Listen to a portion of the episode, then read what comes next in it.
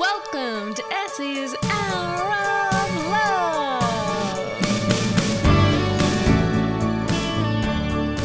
Ooh. All right, so we're up to episode 45. Yeah. Um, so at the end of our intros for the past, what, like 10 times or something, we always say thank you to Nancy and Jimmy. Yes. And Nancy is our incredible illustrator. She's also been with us, you know, really close to the start and is our um, dear, dear friend. Jimmy uh, is the guest of the show today. So Jimmy Yeah. Linville, he has been with us forever as well. He wrote the um, music, the intro to this show. He also edits every single one of our episodes and um, he is American, but he now lives in Australia. And we've actually had him on the show before. I, I can't remember what episode, but it was in the first like 10 or 12 It was something early on. Yeah. I want to say, yeah. and um, he can't stand it because he thinks it's bad audio uh, audio quality. Yes. Uh, but we do know he's gone through some pretty pivotal uh, moments, moments, in the last couple of years. So we wanted to bring him back on and to take us through that. Yeah. It's even just like special having a nice sit down conversation and really chatting with him for a longer period of time than our, our little bits between episodes. By the way, Grace saying that w- it was over Google Hangouts Oh, yeah. because he's in Australia. Yeah. But yeah, but it was lovely. We did get to see him. Yeah. Yeah. Um, this episode is, I mean, there's a lot. There's, I mean, just from, I don't want to give anything away, but there's, it, it goes on like a pretty cool journey. And uh, there's something that I think we wanted to just acknowledge right from the get go is that we do talk about mental health in this episode. And the three of us are not doctors. We, we're talking from our own experiences. We're not talking from necessarily uh, any of us have gone to med school and actually know everything firsthand. But um, I, I think it's it's a really important conversation for society to have. So it's a really special one, though. Yeah. So again, thanks Nancy and Jimmy Thanks, for always helping us with the podcast and enjoy. Bye. Loving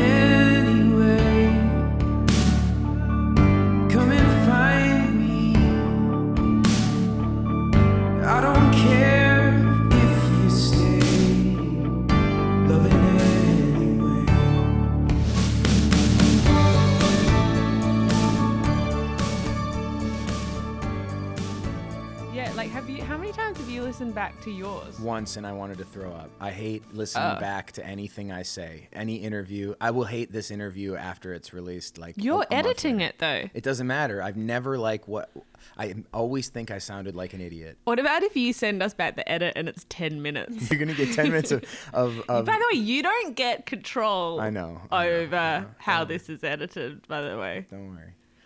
You I can don't- read the, I'm not- the script messages.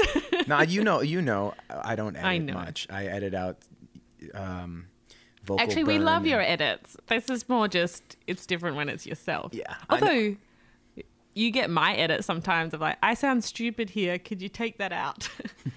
No, that's So okay get it. though, because we, um, you know, you make it. We make it, so we get to make those choices, and that's Good just. point. And we Good want the person being interviewed to, you know, sound as good as they can too. So we Yeah. do little edits, but it, we really don't do much. it's so nice to hear we. Isn't that nice? I, heard, I saw you smile when he said that. So I was like, yeah, it's the we. Um. All right, let's take us to San Fran. Okay, my take us to San Francisco. So this is the story you want me to tell. So I'll tell this story.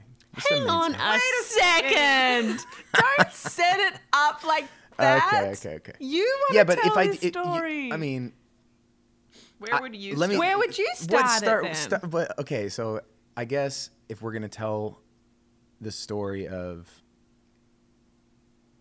my marriage, my relationship, Yeah. my wife, uh, then that's where I would start it. Yeah, San Francisco. So Hang on, can we just have a Pete, Is Yeah. this the story you want to? Is this what? no, I- this is the story. I'm just, the- I, you know, I'm, I'm, I'm. Okay, I'm you're just a very bit shy uncomfortable. about talking about myself, especially. Well, for the next hour, my friend. yeah, I'm just gonna try to power through cozy. it. Um. Yeah. So San Do you want me to kick it off? No, no, no. I've got yeah. Okay. No, you, I'm assuming you'll kick it off in the uh, in the intro, and then we'll edit Mm. that in. Uh, yeah. So uh, all this will be removed. Zero doom. Okay. okay. So San Francisco. I was in San Francisco um, on a business trip of some sort. It was wild because they do an annual meeting. So my business investor, they do an annual meeting in San Francisco, and they have it at this crazy resort. Uh, I, I have honestly n- never seen anything so wild. Like the resort, it looks like you're in Ireland or Scotland. They have all these. Um, well, and also the weather was like that, how you'd imagine it. But then they have a golf course, and it's one of the most you know famous premier golf courses in the world. I don't remember the name. Not of it by Trump. No, it's not a Trump golf course. Sorry. Uh, but I, but I- maybe it the is. biggest I don't- evils. I don't know. Maybe it is.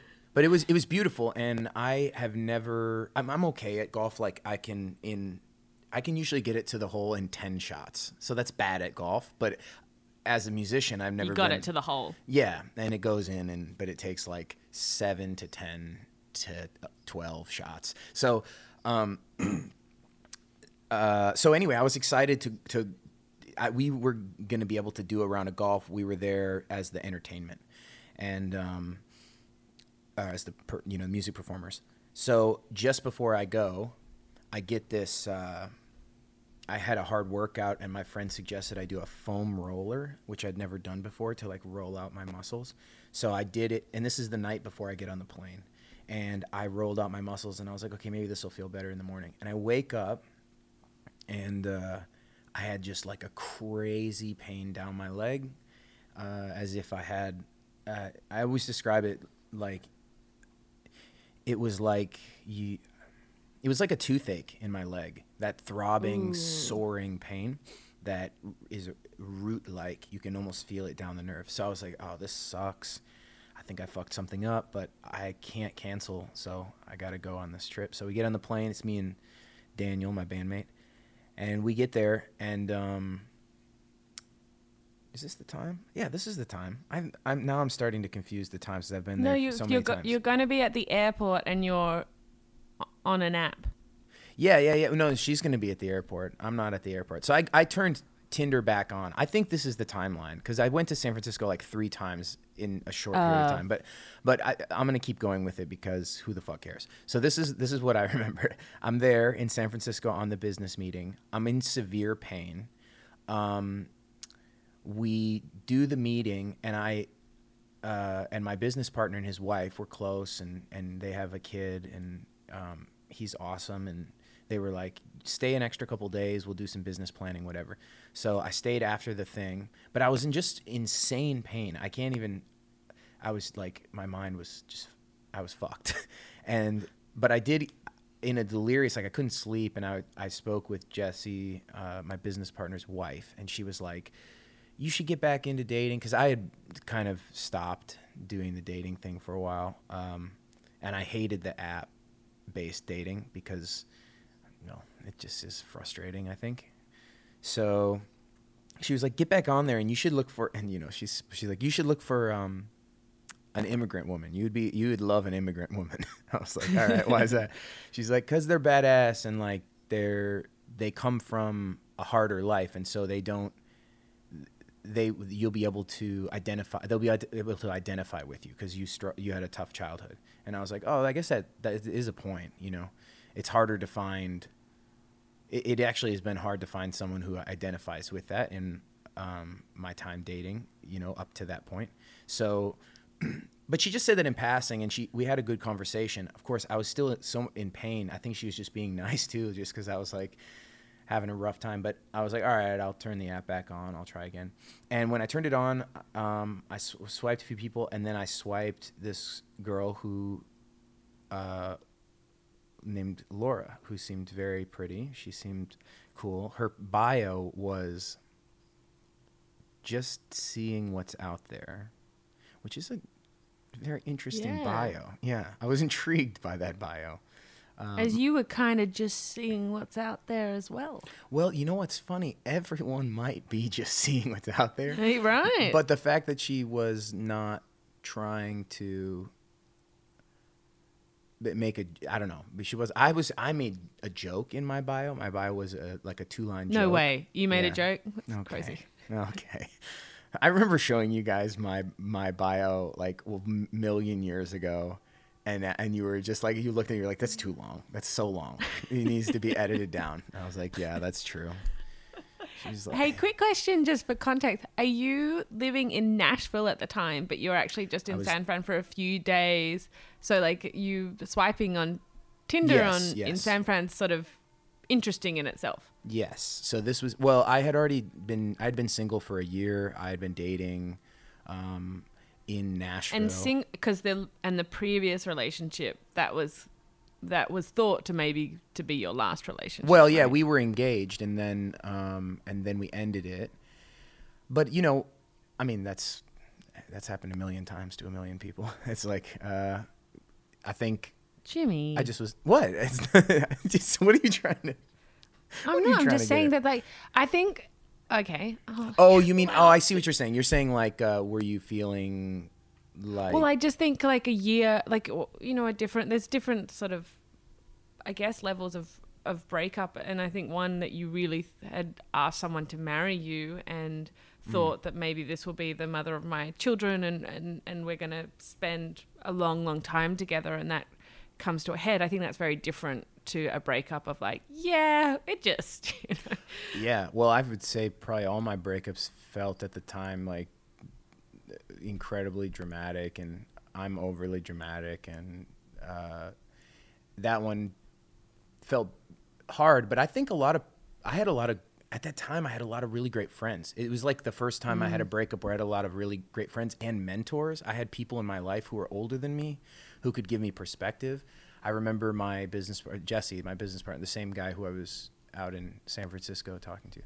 Um, I keep saying business partner. We started a, a production company with Daniel, my bandmate, and um, a couple other guys in Nashville, and so that's the business that we started. But uh, anyway, he met his wife after a difficult relationship and you know just seeing that and seeing how happy they were and them with their child just it was made it easier to move on i think and i also think i hadn't been single it took me a long time most people go through a phase in their you know somewhere in their 20s where they're um, where they're single for a while and just try dating to see if maybe they were just going with the first person who was into them.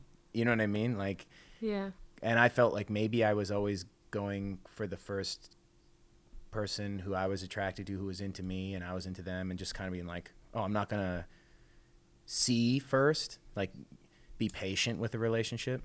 So, changed up my style of dating a little bit, where it was like non non it was slower. It was more, uh, I guess, non-committal and not um, interdependent uh, for that year, and it was good for me. And uh, it was good at that age, like at at uh, about thirty or yeah, I was twenty nine or thirty.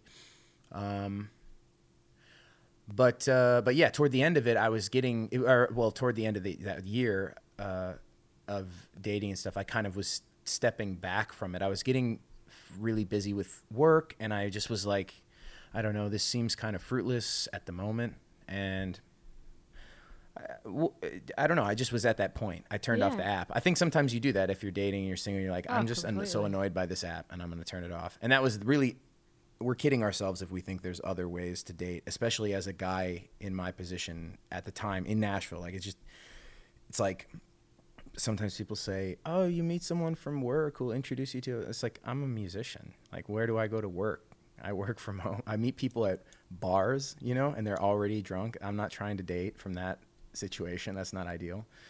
And uh, everyone was on, you know, the apps, Tinder, Bumble, whatever and that's just like the culture that's where culture is and also just approaching someone in public as a guy is really difficult or even was then it's just it's hard to say hey can i get you a drink and it's like so uh you know all of a sudden you gotta run away um but yeah so so so anyway so i swipe laura she had It's a funny. I, oh, sorry. what? You go. No go going. ahead what were you No. I want to get to the bit of the swiping, but now I. But it's interesting, like that thought of um, like being out being in New York now and being out at bars where you're sort of there's a part of you that is craving that someone approaching you, but you also do now have this like totally different filter going on where you're like, is that appropriate? How has he done that? Like, is that what is acceptable at this moment in time? So it it it um it has complicated the whole experience. Um, which is, I mean, there's a part of me that's like it's such a bummer, but then there's a part of me that's like, no, that needed that also really needed to happen. So it's it's a funny it's a funny moment. Yeah, well, also guys, guys from the male point of view, like our success rate, we we we the me and my male friends have talked about this before. Your success rate has a lot to do with how you look, like that's just or how interested the girl is in you when she takes one look at you, because you're going up to a new person that has no knowledge of your personality at all, and you're saying. Hey, how's it going? You come here often, or something like that. You have to interrupt, like she's with her friends. You, if you're hot, it works. If you're attractive, but not hot, you might have some success. I don't know. Are you her type? Who knows? Like, if you're alt and she's into alt guys, there you go. But you're randomly guessing, right? And so I would say that's the same for. I, you're gonna argue with me, No, but I'm I would not. say it's slightly the same for girls as well. Like, are I- you uh, going the- up to uh, guys and, and asking them, "Do you come here often?" Well, hang on. Excuse me. Grace is Grace is shaking her head no, just for let the record no, show. but I, okay. So let me give a situation. I'm at a bar. I'm ordering a drink. A cute guy, a guy that catches my eye, comes next to me and orders a drink as well. Mm-hmm. I can be like, oh, I didn't. What you know? Oh, I haven't heard of that drink before. Or whatever. Like you know, just like insert. You, girls also try to insert themselves in conversation that's that you know that you're with someone that has piqued their attention. It's the same thing. If you're not that and generally speaking, if you're not that attractive or you didn't make them laugh in a second or, you know, da da da, the likelihood is they're going to be like, it's a gin and tonic and walk off or, you know, whatever. Yeah. yeah, I guess yes, your success rate on both sides is going to be um, based heavily on interest after the first look. but Hmm. yeah. I've always been the kind of guy who uh, gets m- more attractive if uh, I, I can convince the girl to talk to me for a, a few minutes. You know, like I can Yeah, yeah. charm them with my personality. Um, that's a low key way of saying I'm not a model. Um, so I was like, okay, the the apps work well because you weed out anyone who isn't into your look right from the start. So it's like the physical attract, as long as you have pictures that are accurate of you, you know, like I showed my shaved head and I showed my face and My face. I showed my face. and I it showed was my, out no, there. I showed and I showed him my dad bod. I showed I showed myself off, you know. Dad bod is in. The dad Well- bod is totally in. You know, I've been losing. You know, I've been losing weight, bod. and now I'm starting to be like, you No know, dad Laura, bod. Well, No Laura's saying, Laura's saying she's she wants me to be fatter. She's like, I don't like you skinny. She's like, I want you fatter. She keeps going, Where are you going? And she'll squeeze the um, love handles, and these are going away. I don't like this. So, um, you know, there's a balance there. But okay, so not to get Yeah, too let's get- distracted. yeah. Let's so in swi- there. I swipe her. Um, few interesting things that maybe aren't relevant, but what is what what does that matter? Uh, I liked that her photos were not overly curated. Okay, we're gonna get into the details here of the of the Yeah. swipe. This is a legendary swipe So because Jimmy, we ended up getting wouldn't married. be it wouldn't be a chat with you if we didn't get specific. we're gonna get specific here. She did not pick. I how do, how did I know this? I didn't know it. I felt it. I felt as though she did not pick the photos of herself, which were the most curated or flattering. And maybe I mean they were flat. They were pretty. She was pretty, but like in one of them, she's got- wearing sunglasses and she's like in the background with some friends. You know, it was just they were not trying too hard, and I felt, oh, okay, that's cool. That matches how I selected mine because I kind of didn't want to try too hard. Like I didn't want a picture with a dog or a picture, you know, all that stuff that seems see through to me. They all have a dog. Yeah, they all have a dog Or a and they all love adventure and they all like We're hiking all and so they all like pizza. judgy. It's with this It's- is I'm what- not judging. No, I'm just- Oh, I'm my God, judging. That's not a judgment. Oh, I'm thing. judging. That's like I'm it- judging it's- hard. He's judging the Oh, crap not. out like, of it. Nine out of ten, they either have a dog or it's a picture of their grandma. They're not judging. I am judging. For those of you listeners out there who are uh, driving in your car judging with me. Thank you. Um, for the rest of you, I apologize. Uh, but anyway, we so I so I swipe her, and by the time she um, uh, by the time she swipes me back and we start talking, it's like the next day, I think. And it's just, hey, what's up? And she, I don't remember what we said, but um, it was flirtatious from the first couple texts. Uh, but she said she was in. I was like, "Where are you in San Francisco?" She said, "Oh, I'm in L.A." I'm like, "What?" She's like, oh, "Actually, I'm about to get on a plane fly to Australia." I'm like, "Oh, really? You're Australian?" She's like, "She's like, no. she's like, no, I'm Venezuelan." I was like, "What the fuck?" She's like, "You're live in San Francisco?" I'm like, "No, I live in Nashville." And she's like, "Oh, this is weird." Uh, I was like, yeah, I guess I didn't think to t- wait till I got home to turn the app back on. So our cards had passed somewhere, and I was uh, like, all right. Well, after at that point though, we, we had an instant rapport, and so I was like, well, you're just sitting waiting for your plane. She's like, yeah, I'm just, I, it's delayed. I was like, can I call you and just chat? And she's like, sure. So Ballsy move. yeah, well, I thought I, I think I It's said something along the lines of since we'll never meet, you know, because you're on the other side of the planet, can we just chat? I'll just keep you company. She's like, yeah, that's fine. So I called her and I we I literally just kept her company, but like it wasn't. I mean, it was just very easy, you know. Chatting with her was very easy, and um, we just jumped from topic to topic. It was interesting. She wanted to hear my music. I was very reluctant. Finally, I let her hear some that was up online and then she got on the plane and then silent for 14 hours lands turns her phone back on texts me right away oh i listened to your music it's fantastic um, and then we started talking almost every day we would just text here and there just getting to know each other but again remember this is the mindset at this point is slow but steady back into Well, dating, it kind of has to be. She's on the other side. Well, well, here's the other thing: is like at the whole time I'm like, there's no way Right. she's on the other side of the planet.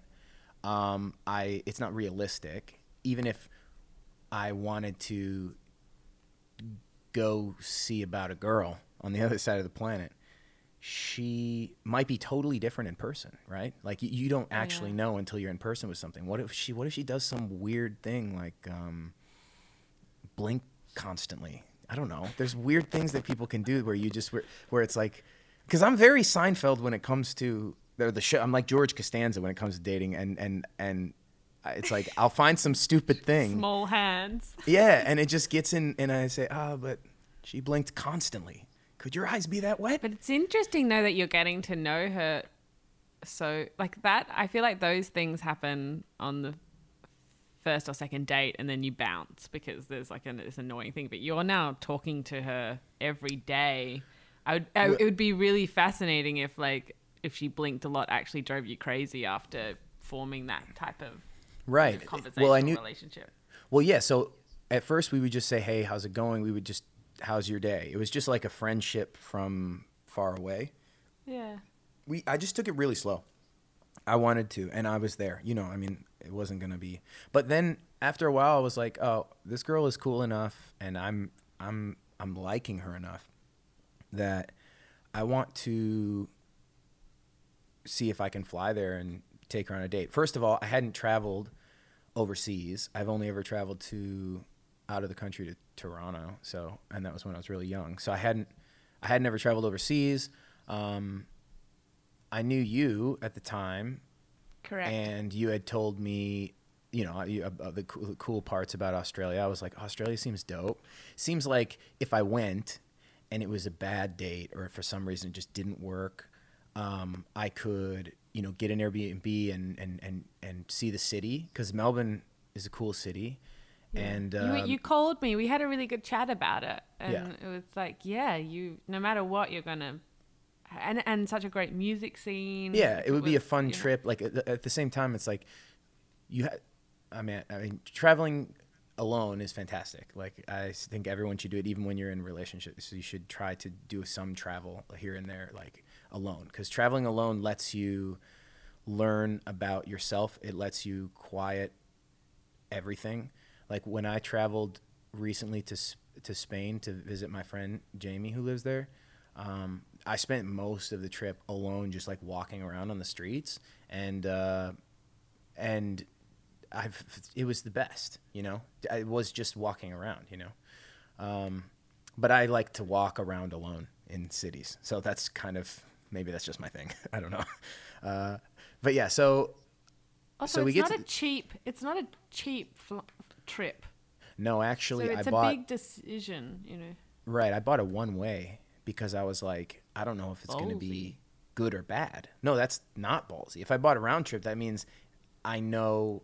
You know, like I was like, if it's really bad and I feel like shit, I want to fly home tomorrow. Oh gosh, I I, was like- took it as more. You're like, I'm doing it one way because I don't know if I'm ever gonna come back. No, no, no, because I knew my no, because I had to come back anyway. I knew that I had responsibilities back home and stuff. Right. And I still just like I wouldn't let myself fall fully, fully like you know let myself do that until I was with her in person. It just it, hmm. it's just I had I guess you get as you get older you you feel when you feel the f- tingles of love and s- such you, you almost feel like you have to resist against that. Like that thing can be distracting or can be to me that's not really what real love is. Like that's a that's just a almost a i don't know there's, there's probably something chemical that It's called that, it's right? called limerence. Limerence.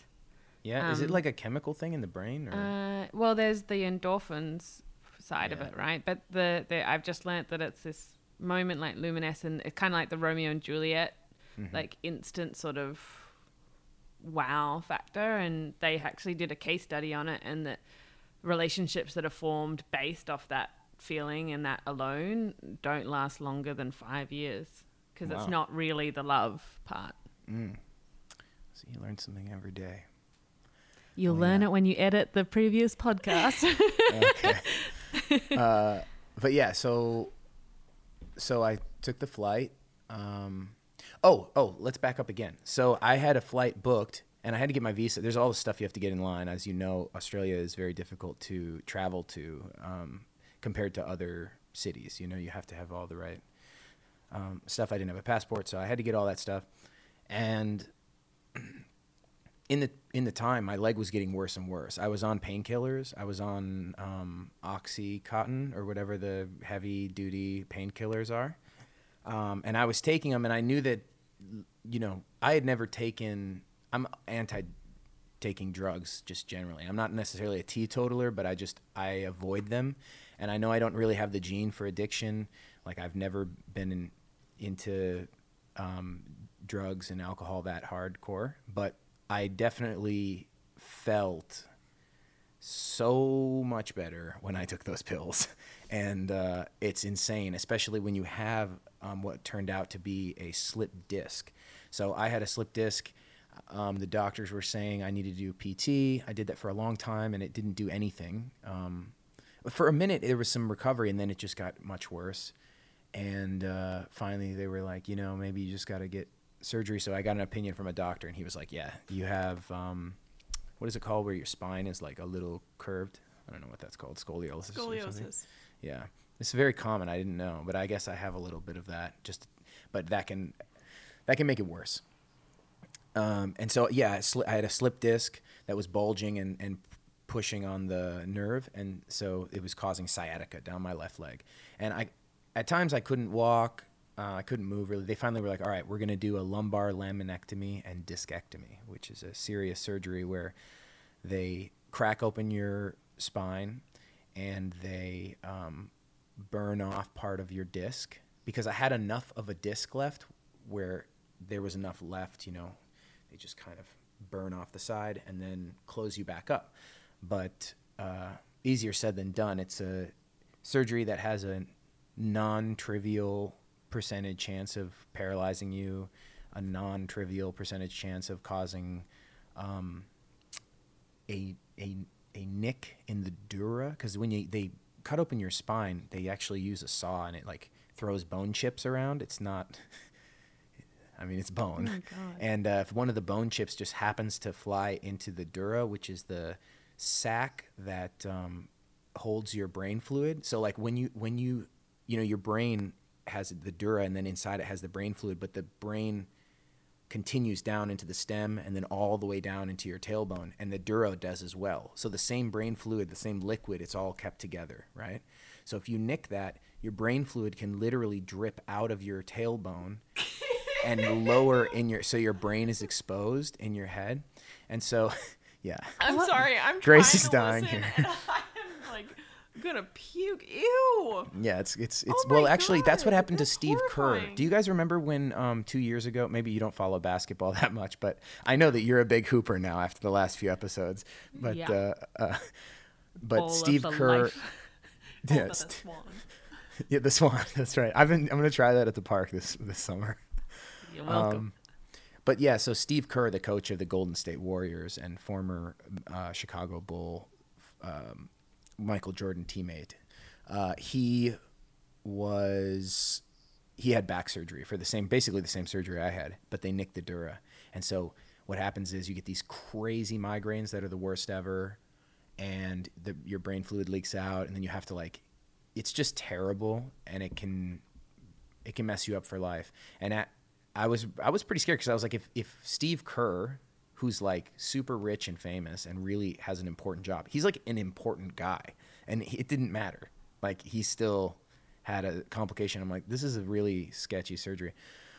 But the doctor was like very confident, and he was like, "I think this is you're gonna be fine. I think this is what you got to do. You you're you can't be on opioids." He I agreed. I was like, I can't be taking opioids. I was biting them in half in order to take the lowest dose possible, but I still had was taking them regularly enough that, um, yeah, I needed the surgery. So I had to either go to Australia before the surgery then come back and like deal with the pain, then come back, have the surgery, um, or wait till I rehabbed and wait an additional two months. So, so this was like two months after you know getting to know, or maybe it was wait another month. But either way, uh, she she was like, no, just like do the surgery. Like I want you to be healed when you come, and she's like, I'm not gonna just disappear. Like I'm not gonna just ghost you. I'm like I want to meet you. I want to see yeah. where this can go. So uh, I was like, all right, cool. That's cool. And she was really great to me during the whole process. And you really learn about someone when you're injured, when you're sick, you know, how they, you learn their character, you learn um, what you mean to other people in your life when you're ill, and when you're seriously ill like that. Uh, and I had had experiences in my past um, where I was not treated in the way I wanted to be in a relationship when I was ill or when I was sick or when I had injuries and stuff. Um, so that was new for me actually to ha- be, have someone be so understanding. So it was really great. And even though I was like scared, you know, I went, I mean, I went to the surgery alone. I woke up alone. Like I was like by myself, you know, and, but, um, but she was really nice to me and, uh, It's funny. Did you feel alone, like knowing, even though she was on the other, you, you're saying planet, I'll say world. yeah. Um, would just knowing that you had her to like call afterwards or text or whatever. What, even though you were alone, was it sort of this? Did you actually feel alone? Um, no, like I mean, yeah, you still feel kind of alone because if you ever go into like a surgery that's that serious and you don't have anyone yeah, there, you want someone like- to drive you. Home. You know what? There was a nurse. There was a nurse that was in the room because there was a lot. There were a lot of doctors and nurses, and I'm basically my ass is up, and it's like um, I'm on my stomach and like, you know, bare bone, and I'm just like under this thin paper blanket, and I'm just, it's just very uncomfortable. And there's like a bajillion people in there I did not recognize, and uh, there was one nurse. They were all talking to each other. There was not really much bedside manner. There was nothing. It was they were just kind of yeah. get they were down getting down to business, and I actually am fine with that.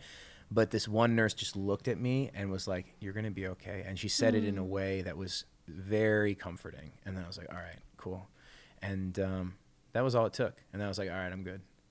And um, so surgery went fine, went well, recovered within three days. I wasn't taking the pain pills anymore. That surgery is crazy. You can get off the pain pills super fast. But I got a flu right afterwards. I told my friends, I was like, oh, I'm so sick. And then we, they look at me and they're like, dude, you're having Oxycontin withdrawals. I was like, oh, right. I was on a drug for two and a half months. Okay. um, so that lasted for like one night, basically, like a flu-like symptoms, and then and that was it. That was it forever. So I have her well forever. Okay, till my next back surgery. But I'll um, hit the touch wood for you. yeah, life is an abattoir of pain and suffering. Um, so. Uh, our backs are not meant to hold our body weight, uh, especially when we're overweight. Cool, fun. I should probably stop playing basketball 10 years ago. Cool, fun. Um, but yeah, so then I'm like, all right, now I'm going to come say hi, take you on a date. So I fly there, sight unseen, um, get off the plane, long flight, very sweaty, very uncomfortable. Um, had to make the transfer There's a certain smell that It is a very unique smell. into you on a 12 hour flight. Yes, Yeah. you, you've, and you know this. You've done. I've this one many stopped people from coming and picking me up from the airport now. Oh, I, I'm I like, y- "Let's imagine meeting someone for the first time. Yeah, I don't want to.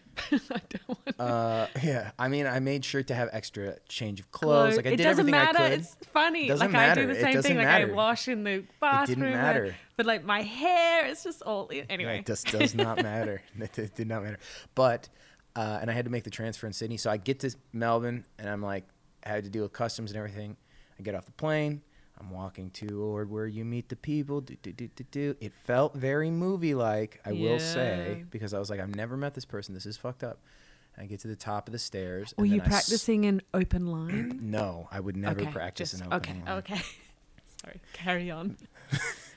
But you can write it when It we have the, when we make the movie.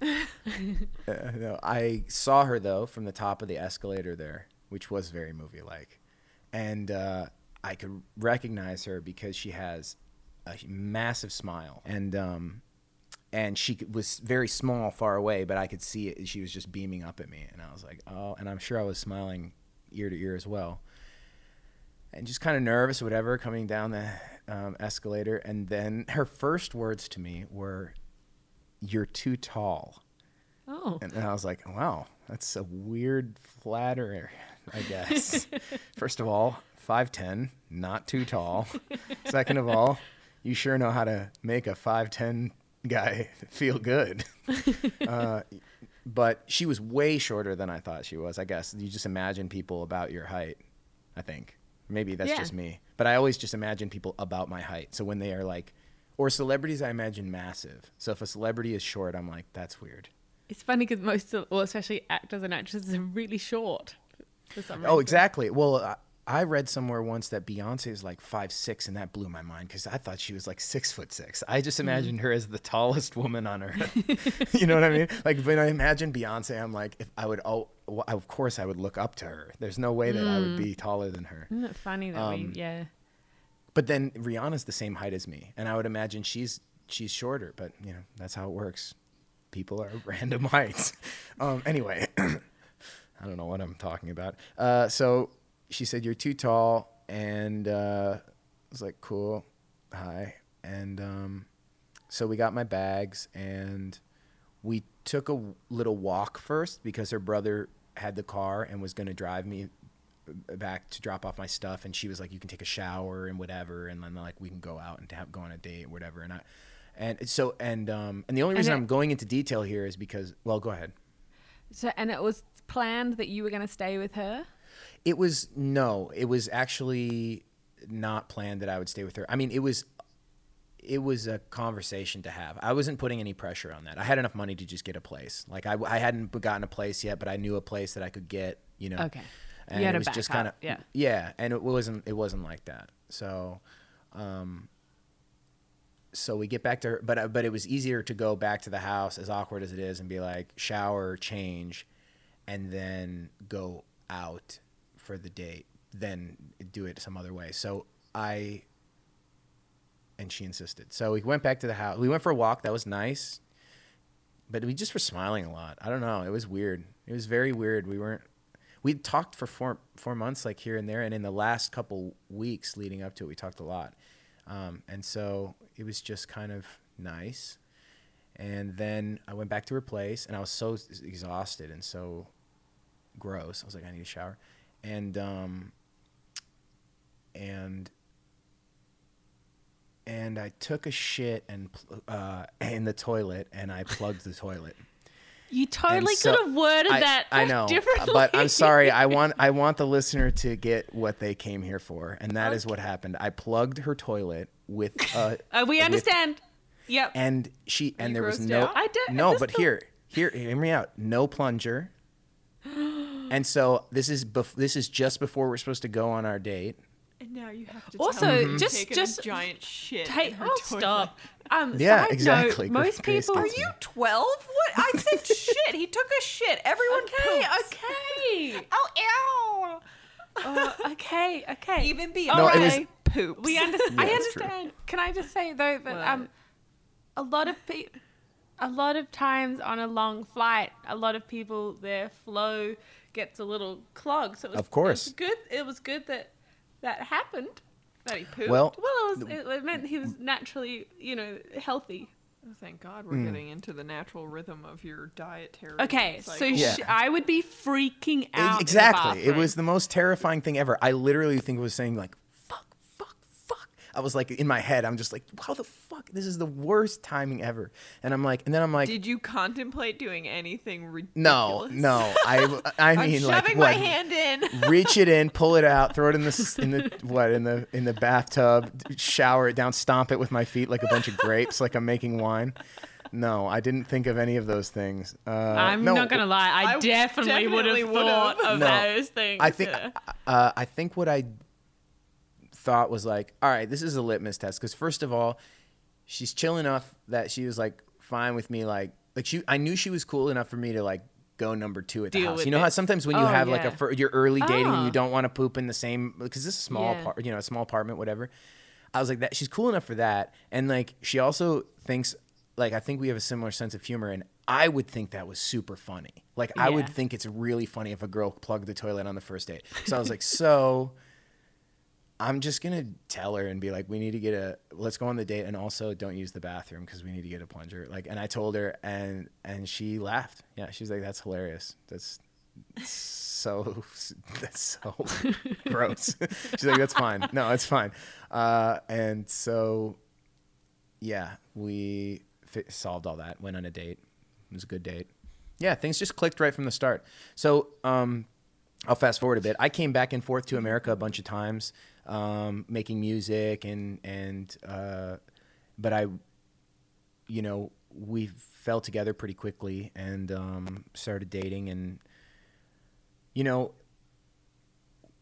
eventually, I guess, I mean, I, you know, now we've been we were dating for two years, um, almost two years when I uh, proposed. And But wait, but you so you decided so you had to come back. well, I had to, yeah, I came back and, and back and forth a, a lot. And I think obviously like, I guess I haven't really talked about it with many people, but it's just like when you're in a relationship with someone and you think they're the person you're going to end up with and you want to have a family with them and they seem right. Um, I think you've got to take that shot. That's just what you've got to do. And I think that people understood that. I mean, luckily we were able to continue building our studio without me there. I'm kind of like I'm the songwriter in the group and I'm the singer, which you can do from far away. You don't have to be in the same place.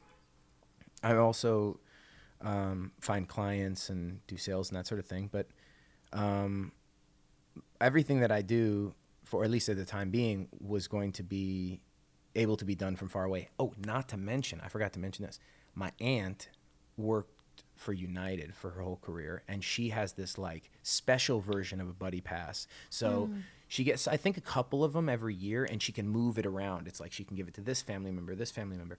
So for 28, so for the entire year of 2018, I was able to basically fly for extremely reduced. Like we're talking New York, New York to Nashville, or let's see, Nashville to LA to Melbourne, back to LA, back to Nashville would be like 300 bucks. So crazy cheap.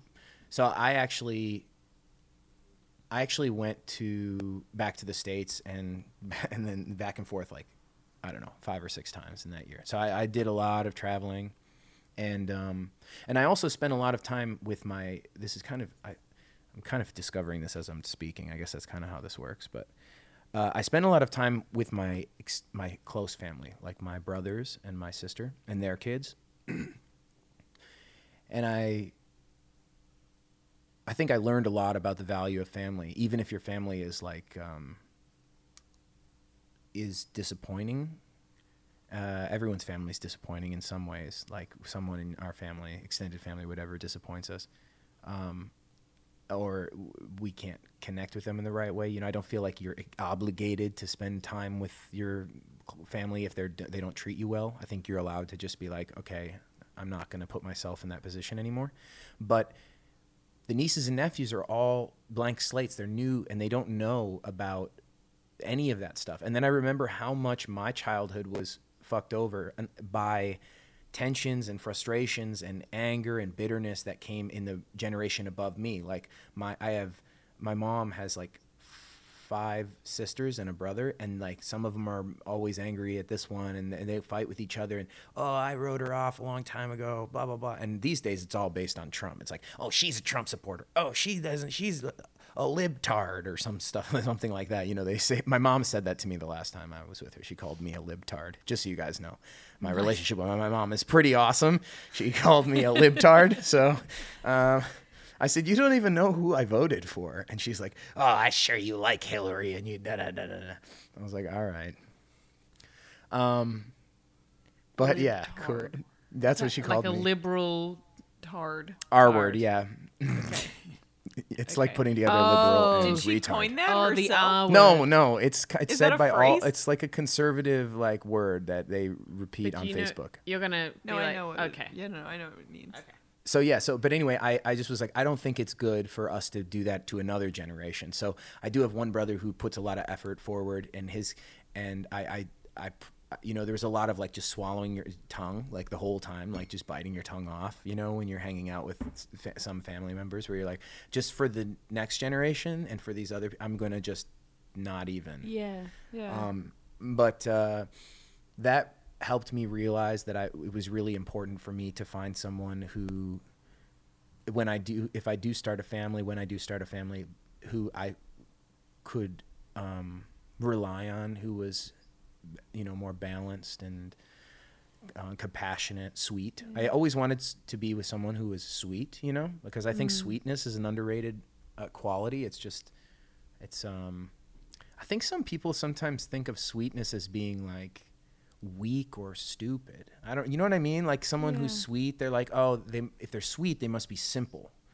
Because people who are more intelligent often maybe they want they're like sharp and then they can be biting. They'll they'll notice things and they'll complain whatever. It, it, it- maybe that's what it is. I don't know what it is, but I always thought sweet people um, were really fantastic to be around and and um, and it doesn't really have much bearing on intelligence. So uh, I found her to be very sweet, and I was like, "This is, um, yeah, this is serious. I wanna, I wanna try to get married." So I proposed to her, and she said, "Yeah."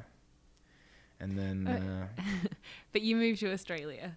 I moved to before that. Australia. Well, essentially, I moved to Australia. Yeah, it was like a process because at first I was back and forth, but yeah, eventually it was like I gave my apartment room to another guy who was in the roo- in the house, and the house is still there. The studio's still there. The guys still live there. They still make music there. But uh, but yeah, I'm I'm based here now. I mean, th- there's you can't say the thing about the reason I'm hesitant to say I moved to Australia is because like as you know in Australia, Oh, legally. they can boot you all any time they want. Like they could just be like. You spent m- more time in Australia, Than you did in the states. Yes. and if you said where your clothes were, they were in Australia. I probably have more clothes still in Nashville, actually. But Okay. yes, I have. Uh, the, the, here's the real Bad thing. Here's the, analogy. you're right. You're right. Okay. The- yes, I live here. The thing is that when you apply for a partner visa here, which do, you don't have to be married to do it, you probably know this, but other people might not. You have to uh, fill out this crazy form. It's not like in the states where you can get married to someone and then you, it's kind of like green But they card still by have marriage. two years to like. I think that's still a crazy process in America. Like Bryony's going It's- through it now. It's like Yeah. it's, I It's think not it's like like you get ten married in thousand that dollars. Yeah, and no. yeah. Right. You still have to pay a lot of money, and you but well, you don't have to pay as m- much in the states, but you have to wait a while to do stuff. Um, here, it's uh, it's very expensive, and um, so we had to save up a lot of money for that. And then, yeah, it's a waiting process. So now I have this thing called a bridging visa, which allows me to do work here and have free healthcare and all that kind of stuff until they approve or deny my visa. So they can still deny it. Yeah. But, But you're but you are married. mind, so how long have you guys? How long have you been married for? Yeah, we've been married for, hmm, yeah, I don't know, like five months, maybe four, four or five months. I mean, I could talk more about other things, but uh, Well, how's it how's it going? I don't know if you ch- if that's okay to talk about or whatever. But you've kind of been through a bit of a. Obviously, we can edit out anything. I feel like I'm like No, yeah, no. record now, but but really we have so much power with this one. But like, how's like shit got real pretty fast. Yeah, that's true. I did mention that to you. So so we get married, and then within a month, she started um, acting different. This is it's very difficult to describe this because, and I still I was thinking about this before the podcast because I was like I, I should probably think of good ways to describe this, but I just really don't know how. Um, but Something was off. That's the start. Very much Yeah. just something was off. This is a type A person, list oriented, very task oriented. She works as a, um, you know, she has her master's degree in teaching. She has a, a job with a lot of responsibility. She's basically in charge of like 150 of these kids a day, like jumping from room to room, in charge of all these teachers. She's like a teacher in charge of teachers. So she's very uh, on top of her stuff and um, organized and clean, you know. Uh, and suddenly she was not as much. And then the next day, way a lot, not as much, you know. And, over the course of three or four days, it started to spiral. And it wasn't just her behavior, it was like, um, I'll give you some examples. Like, um, she, so for example, one thing that would happen is like she wasn't showering as much. She wasn't changing her clothes. She would take out paperwork and lay it out and then sort it and then leave it on the ground, which I'd never seen her do. You know, she's a very organized, clean person, you know. Um, she would wander around the house, just stand at the sink. She would, when we were talking, because I started asking her questions, she would not respond, not talk very much back. And then she would think up an answer and then just like exhale her thought. Like she didn't even say it, which is called thought blocking, which I had to learn about. You know, I was Googling frantically, what is going on? Because I knew there was something up, but I, I couldn't recognize it. I knew, I mean, I've experienced, I've, I've known people with all kinds of mental health issues, um, but never, I'd never experienced something like this that was just on set in this way. And of course, I was thinking, well, maybe maybe this is schizophrenia. But when I was I was googling that and looking it up, it didn't exactly match because she wasn't saying she was hearing or seeing things. And that's what this, you always hear about schizophrenia is like seeing and hearing things. So I was like, what is going on? And um, yeah, I mean, I could go into it. Like you could, you could have a whole, whole episode on this on this situation. But basically, what happened was uh, we went to the doctor. They were like, "Here's some meds to help her sleep, like whatever." And I was like, "No, like there's more serious." So we took her back the very next day. I was like, "It's getting worse, and we need to take her somewhere serious." So we took her to a hospital. Excuse me, um, that had a like a psychological department, and they. But by then, this was the fourth day, and she actually didn't recognize me. She didn't know who I was. So I was like, "Do you know who I am?" And she'd be like, "No." And I was like, "Oh, fuck! This is like it was so difficult." But wait, does she um was she aware? Was she starting to get scared of her own behavior, or was that not? no, co- no, there's no, there's no. So, oh, also her Spanish and English was messed up. That's something that really threw me. She would answer me in Spanish. Never once in our whole relationship, even when I demand she talk to me in Spanish because I want to get better, you know. But she um started to answer in Spanish, and I was like, this is very weird. So, luckily, there was a clinical psychiatrist there who did an exam. We, we ruled out all the physiological things, brain tumors, things like that, which can cause these things. And then this that psychiatrist came in and said, um, and she spoke Spanish. She was uh, from South America, and she said, she, I believe that she's having a an acute psychotic episode, which is where your serotonin and dopamine um, receptors don't are, are there's misfirings and they're not picking or they're getting too much or something's happening in those situations and you're just you start having delusions you start having speech blocking you start having visions and things. And the thing is paranoia um, the That's- problem was yeah go ahead I know there's like the difference between acute versus chronic. Acute Yeah. being like, and it could be a one time or like a three Right. time instance. Mm. Chronic being something you have for the rest There's of your your life. life, yeah. Right. So th- there are many. Yeah, there's some schizoform and schizophrenia is the fa- the famous one. Disorders that are chronic, and you can't ever know if someone has them until you taper the medication and see if they have another one. You know. So, but so when you have the first one, you just it's all acute. You know, it's just the first one. So. Um, and it's rare, but it's it can happen to someone, and it's like totally genetic. It's not even like something someone. I mean, sometimes certain factors can trigger it. But yeah, so we we we she had to go in the hospital. It was a very traumatic experience for her because she came out of the psychosis very quickly from the medication which they put her on and but she was in an environment that was very traumatizing because there were there are a lot of people in the hospital who are Oh, course. sort of scary, you know?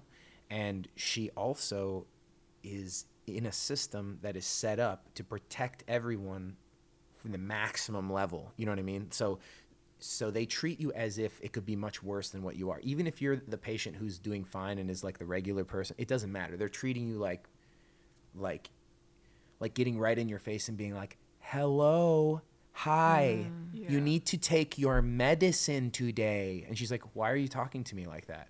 And they'll be like, "Take it and put it right up to her face." Like there were a couple nurses who were just really weird and made her feel like it was in some scary movie.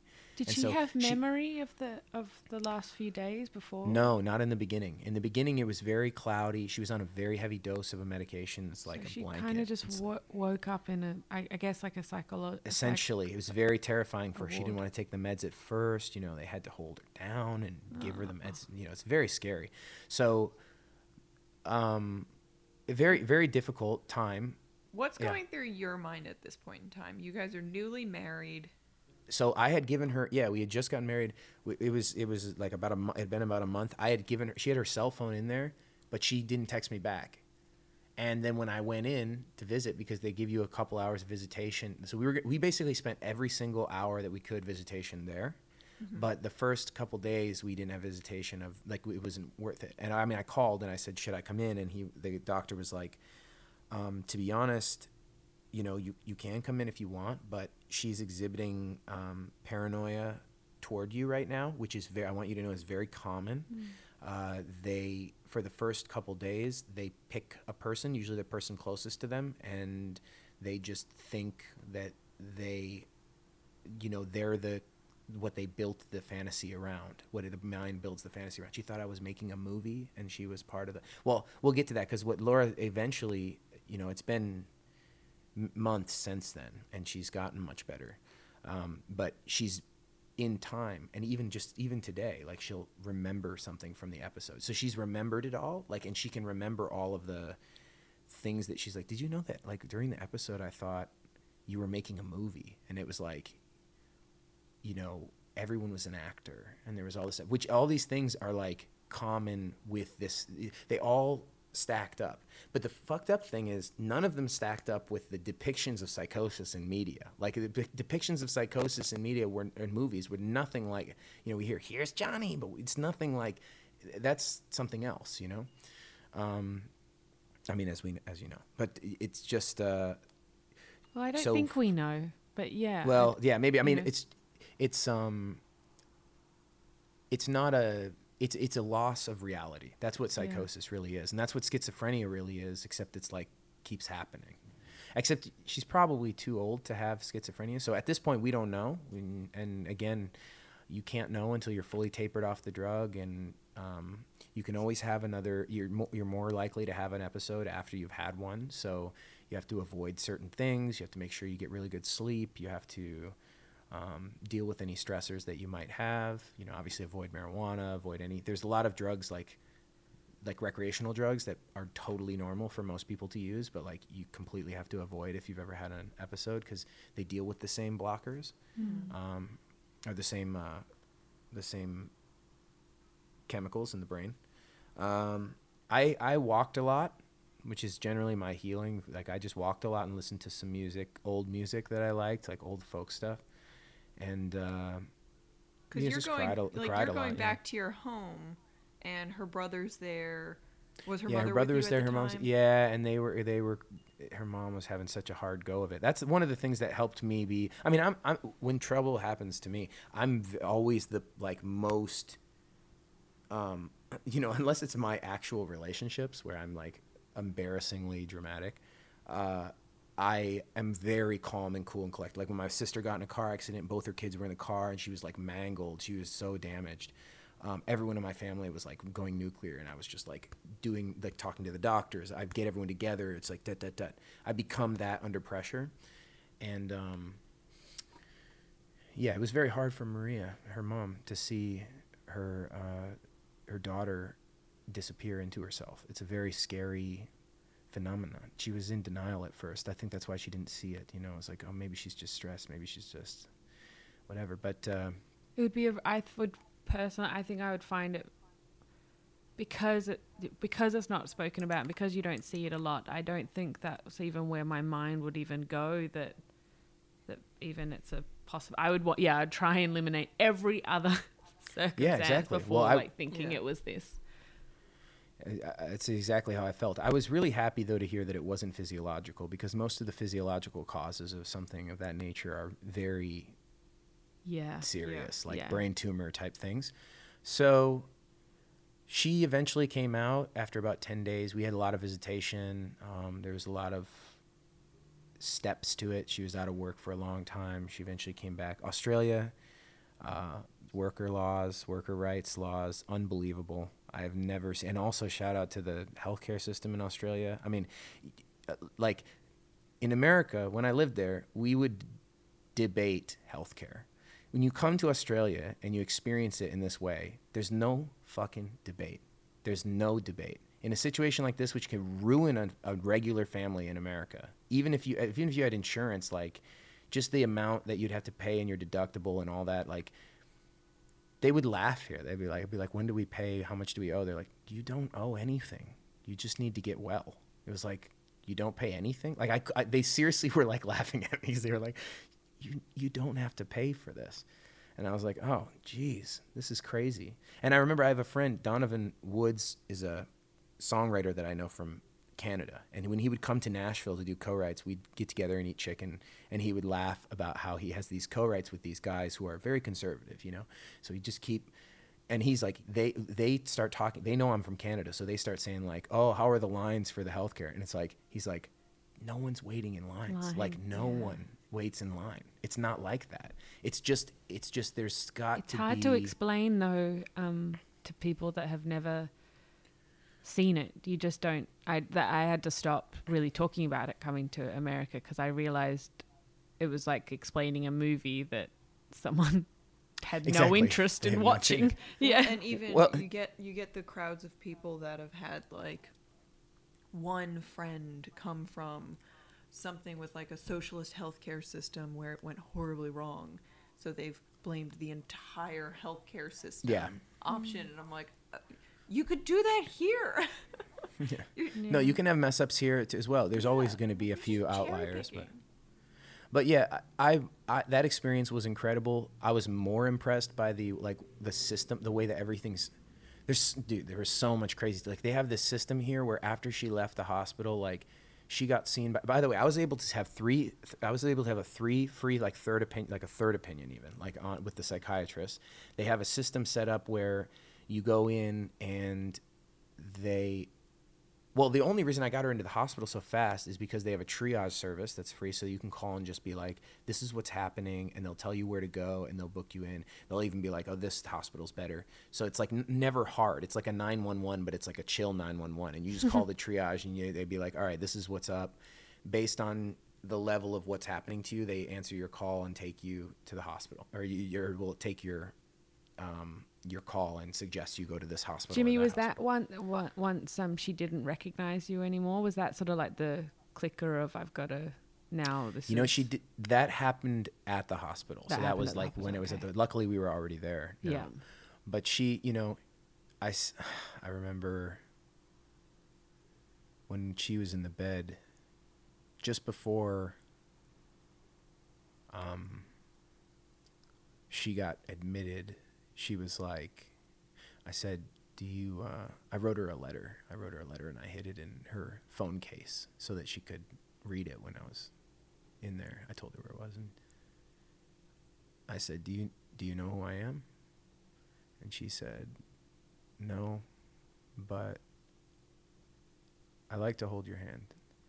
And I was like, "Okay." And so she held my hand, and then they took her away. And I remember when they took her, she was like, "Where am I going?" I don't want to go. And I was like, I, I, "You you have to go. Um, it's just for tonight." maybe the next night, but I'm gonna come visit you. I'm gonna come back, and it's actually like really scary looking, like those hallways.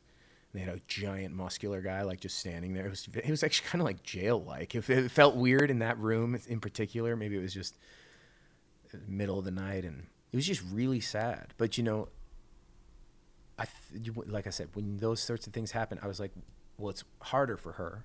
Yeah. she's having the hardest experience and it's probably harder for her mom. Even though i'm in you know i'm in love with her and she, she, we're together and she's my partner it's like her mom has ha- been with her her whole life and she gave birth to her and to see her go through this is really difficult. So i just tried to be there f- for the family um, you know it causes stress. You, you have arguments about how you should do the care. It's Well, just it's it's- all it's It's interesting also how you're explaining it is that the Australian healthcare system also put, in some way, you have no control because you're not the doctors or anything, but they're also giving you some control because you've got some choices to make as well, which is, I guess, then you've got to, you know, that you're there's a three of you, or you know, if the brothers involved, you know, there's there's a there's a lot of opinions probably going around, which puts some weight on you guys to decide what what to do. Well, and especially you're her husband, so you have. I think that's how it works in Australia. I know that's how it is in the states. Mhm. If you're I the don't- yeah. partner, Well- you I w- have you, you have the the actual vote. Oh right. I, I mean, I wonder, Jimmy, is that did you feel that, or were you more like, let's all just figure this out together? No, I mean, I was like, I was in charge of the decision making. It was never talked about. I was just, you know, I was the one who was making her go to the hospital, and I was the one who noticed it, and I was the one who was just doing it all. Yeah. But when you put when you put in Australia, when you put someone into, I guess you'd call it like the psych ward or the of the of the hospital, and you you commit them for a short time in order for the drugs to take effect to basically blanket the um, they're just inhibitors. You know what I mean? It's like a, it's like it's like an antipsychotic drug. it's the same drug actually that a lot of people take recreationally to calm, come down immediately after a trip. Ah, like if they're on a trip that's going too long, they can take that drug and it just does the same thing. So it's like it's like a reverse trip. Sort of like a neutralizer in some ways. Yeah, like, well, that's an understatement. It's like Okay. a, it's like a neutralizer. It's like imagine. Have you ever? I mean, have you ever known someone who has been on antidepressants or some medication that gave them a general, slightly flat affect? Like they had were much more muted. They become the person becomes very zombie-like They're just like a shell. they're just there, but they're like, uh, you know, but they're not in psychosis, which is like the flat affect. You you have to get used to the meds. It takes a while, but the flat affect is like a lot better than being in psychosis. Because what you when you hear stories about people like living under bridges, committing, you know, crimes like m- there was a murder that happened um, in Australia fairly recently where one homeless person in their early 20s murdered another a girl a guy murdered a girl and they were both excuse me they were both homeless in their early 20s in in Melbourne. And I think and then it came it came out in the news that they were both formerly extremely norm she was a college she was going to university and everything and she just got schizophrenia and it was partially because she was doing she she was doing drugs and he was doing drugs too so drugs can trigger it and then and then it just rolls and gets harder and harder to come out of the psychosis. So so let me cap this. So basically, Laura comes out of it. She gets she's been tapering her medication down, returning to work. She's back to work now.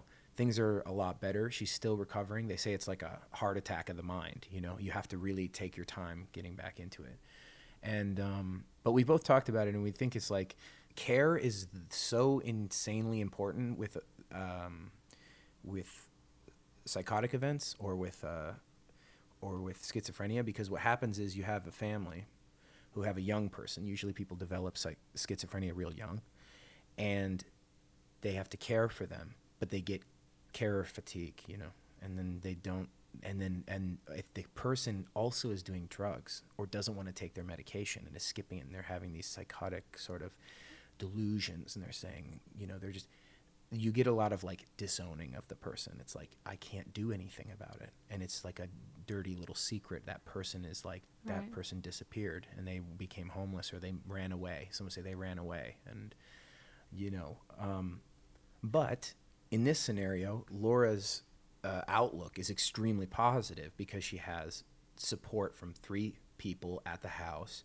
She's had support every step of the way her brother was super helpful with uh, his the clearing out his schedule and making himself available f- to take her places to go visit all that stuff. And her mom obviously is just you know has been basically walked her to work and back. Because another effect after the fact so this is fucked up but psychosis can trigger uh, extreme anxiety in the in the aftermath so now she has this new anxiety she never had before but wouldn't you, she Jimmy? Wouldn't that just like if you just actually thought about it on a blank statement of you go through this, this, this?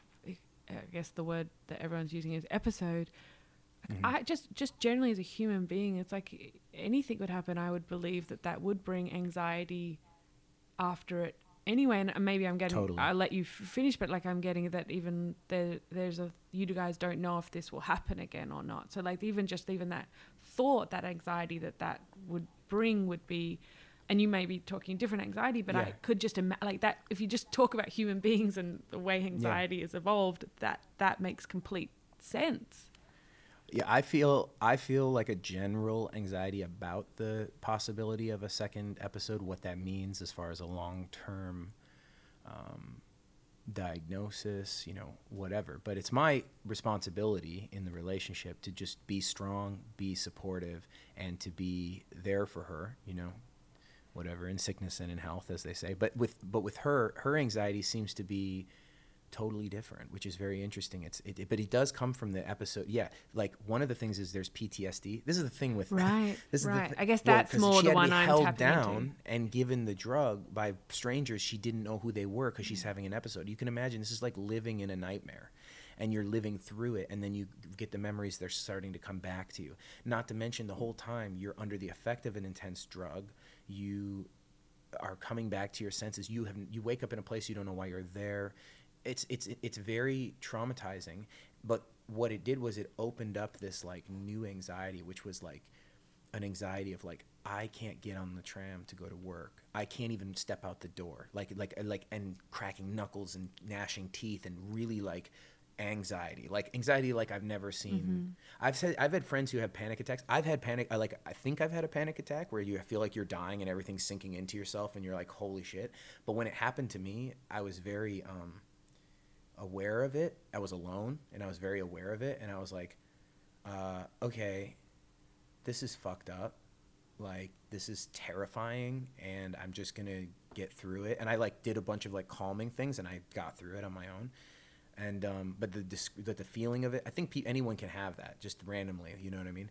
But this is more like a resistance to doing something because of a fear of what could go wrong in any given situation. So this is like a new battle as she moves forward a new a new battle each day with a new task a new thing to break through you know? Now she's going to work alone coming home from work alone. As she's been tapering off the drug it's been easier to tackle. Of course just get, having a having a having a therapist is like insanely beneficial weekly or fortnightly like just having someone outside of yourself that you can work through. Um, so so australia paid for that for her as well. Um, she's had that weekly basically since she's gotten out. That's been a huge help. You know every every it's all these things stack on top of each other and they're very hard to sort out. That's the other thing when you go in to the um, to the hospital and you talk about mental health with these psychiatrists they're like it's very important to understand that because um, maria wanted a diagnosis and he's like we can't give you a diagnosis because that's not how mental health works. Like she had an acute psychotic episode basically that's what she had but that doesn't mean a whole lot right now. That could almost be called a symptom. And the way the DSM works, it's like things are being reevaluated, re, you know, uh, or better understood every month. So Do you believe exist- that's a new um, behavior uh, of? I don't know if that came up in conversation. That did you know thirty years ago were they? Did they just was it a quick more a faster diagnosis and you're like, yep, it's schizophrenia and here's how we treat that. And is this a new, uh, do you know if this is a new phenomenon? More we're like we're not going to label this. We're going to we we've realized now that this is a process that we will follow and and we'll, we we need to see where it goes. I don't know if you can Yeah, I- answer that. Also, we're No, not no, no, I we're do, not I do. Doctors. we're not any, and I also want to be aware that also Laura, like I, I want to make sure we're not we're telling your No, story, okay. not necessarily no, her she's story. okay. and, She's yeah. okay with it. If, if anything, like talking about it is really good uh, because people who hear it, if they see it, they'll know what it is. You know, I mean, Mm. I guess th- maybe the last generation, maybe the boomers, had a lot of shame around mental health. Um, Well, i know that like Gen, yeah, I'm Oh. Gen Y. I get we're Gen Y. I think so. I don't think. yeah, I we're think we were- millennials. We're the millennials. Yeah, my um. Are we really? Yeah. Yeah, I no, we're the millennials. side of millennials, right? Don't You're so I proud of read about it every day. Um, but yeah, I remember. So my um, grandma uh, had schizophrenia, and so and um, we would growing up as kids. Dad would, and she ended up um, ending her life in the hospital as she got to the um, drug cabinet. But um, it was interesting. There was like when Dad, we would as little kids when we would drive past what was the psych ward. It wasn't a psych ward anymore, but it was when Dad was growing up. He was like, yeah, Grandma used to spend some time in there, and it what mm-hmm. it was an interesting thing because it just no one else that was sharing eh, had a story like that or and it was sort of mm-hmm. weird and there was this like even this word of like psych ward all you'd ever seen in a movie was someone that was limp and just drools coming down their face and they're sort of portrayed as scary and and you just don't you know you you like wait i didn't actually think you know and, and we've we've thrown around this word normal you know but like i you know normal families had that you know a part of it. And and in a a different conversation with my dad once i was like you know god we're really not a normal family. And and he was like god who wants to be normal? But um but it is it was it was like i think for his generation especially it, they just no it seemed like if that was happening in your family that you were the only family where that was happening and i'm sure it wasn't the case it just wasn't public knowledge and the awareness Yeah. of it was re- really bad Well, and also like there is something to be said for discretion. I don't think it's necessary for me. I mean, I'm a pretty I don't I don't really use social media except for when it has to with my with my music career. You know, I don't use personal social media and I don't like um to live in the in the spotlight and tell like I'm not one like i I'm not a person who t- tends to like uh sharing all the uh, aspects of my personal life. But if I get the opportunity to talk about it candidly, you know, I don't feel worried about it. I, and Laura, Laura, Laura understands too. You know, the importance of it. She's she's lucky. She's probably and like she's probably she has a very good prognosis for the future, and um, she has good support, and she's very tough, and uh, she's becoming more like herself as she you know tapers the medication, and you know for for our story, for my story with Laura, it it was it was challenging when it happened, but it was it felt par for the course. I never get second guessed it. She was with me when I had that back injury. She was good to me. She was there for me. She had, she hadn't even met me, and it made an impact to me that in the hardest time that I was going through, like physically at the time, that she would be so sweet and so compassionate. And so when it something happened to her, uh, it it wasn't even a question. I mean, you just you're happy to be there for her. Jimmy. hey, um, thank you so much for um, sharing this, and thank you for checking with Laura that it was okay. Yeah, of course. And um, I'm so glad and happy that you came on and talked about it as well, because then we get to keep having the podcast. Hopefully, be that um, you know place that some people can you know hear similar. Uh, experiences and not feel so alone in it as well. Yay! Oh, yay.